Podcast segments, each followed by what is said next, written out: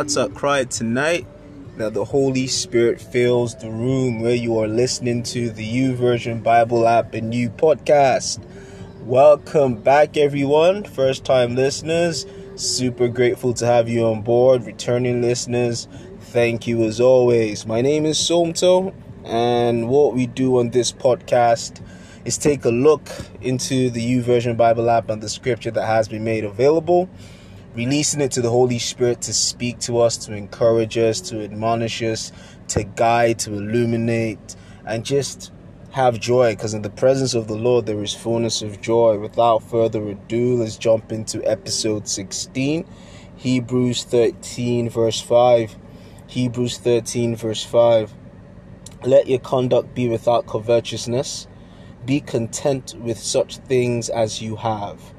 For he himself has said, I will never leave you nor forsake you. For he himself has said, I will never leave you nor forsake you. So for tonight, I'm going to dwell on the last line I will never leave you nor forsake you. And I'm going to borrow the explanation T.D. Jakes gave in one of his sermons, and I'm going to try to expand on that because I think it is very important that we understand that no point in our life does God ever withdraw his presence, withdraw his love, withdraw his support, withdraw his kindness, his mercies, his grace. Jesus died so that would never happen. The blood of Jesus is a guarantee that you will never ever be left alone. So every feeling you have of, oh, I feel lonely, I feel deserted, it's a lie of your flesh, it's a lie of the enemy, the devil, right? And the way T.D. Jakes opened up this scripture to me, uh, I can't remember the sermon exactly, but it stuck with me, and the Spirit has continuously made me regurgitate that word whenever I started to feel scared and alone. Now it says, I will never leave you nor forsake you. Now these are two different things.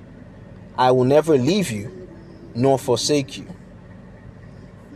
A person can leave you but not forsake you. And a person may stay with you but forsake you. Now, let me explain real quick. Now, imagine if you and I are in a room together.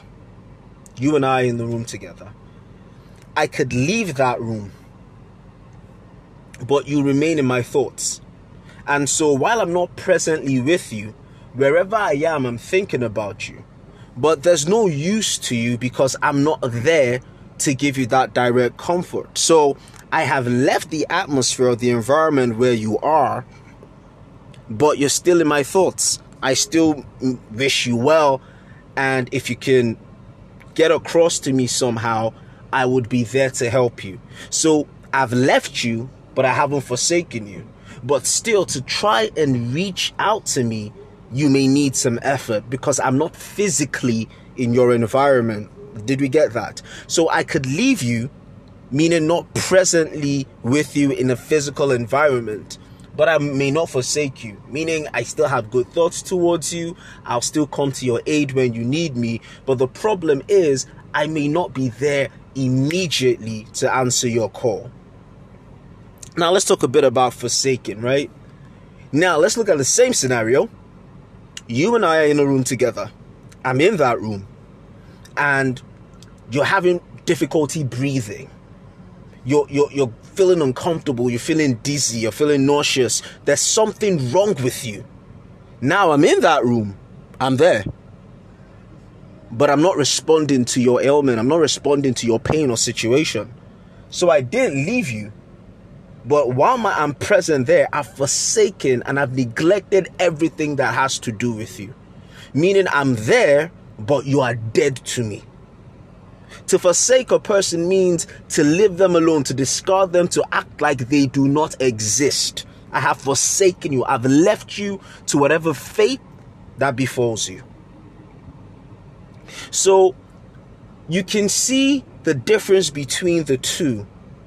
One is not being physically there to help you, and so it could take a while before I get there to help you in your need. I I, I, I may be living in okay Lagos, Nigeria. I may be living in Lagos. I may be in Abuja, and I've left Abuja back to Lagos.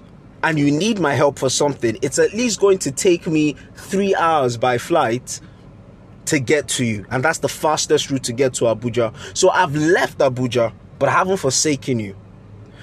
Whereas forsaking a person is, I'm with you in Abuja, I'm even in that very same house, but I'm not concerned about anything that has to do with you. So, understanding these two concepts, look at what the Heavenly Father has said to us. He said, I will never leave you nor forsake you. Meaning, at every point in time, I am there with you. And at every point in time, I am concerned with everything that goes on with you. There's no time you cry out to me that I won't answer. And there's no time you need my touch that you won't feel it. So the scripture today is reaffirming to you the presence of God and the and the investment of God in your life. A person may be present but not invested. A person may be invested but not present. What Jesus is saying here in his word is I am present and I am invested. Isn't that amazing?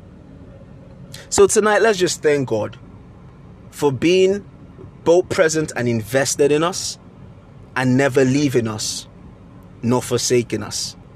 God bless you. Thank you for tuning in. I love you. I'm praying for you.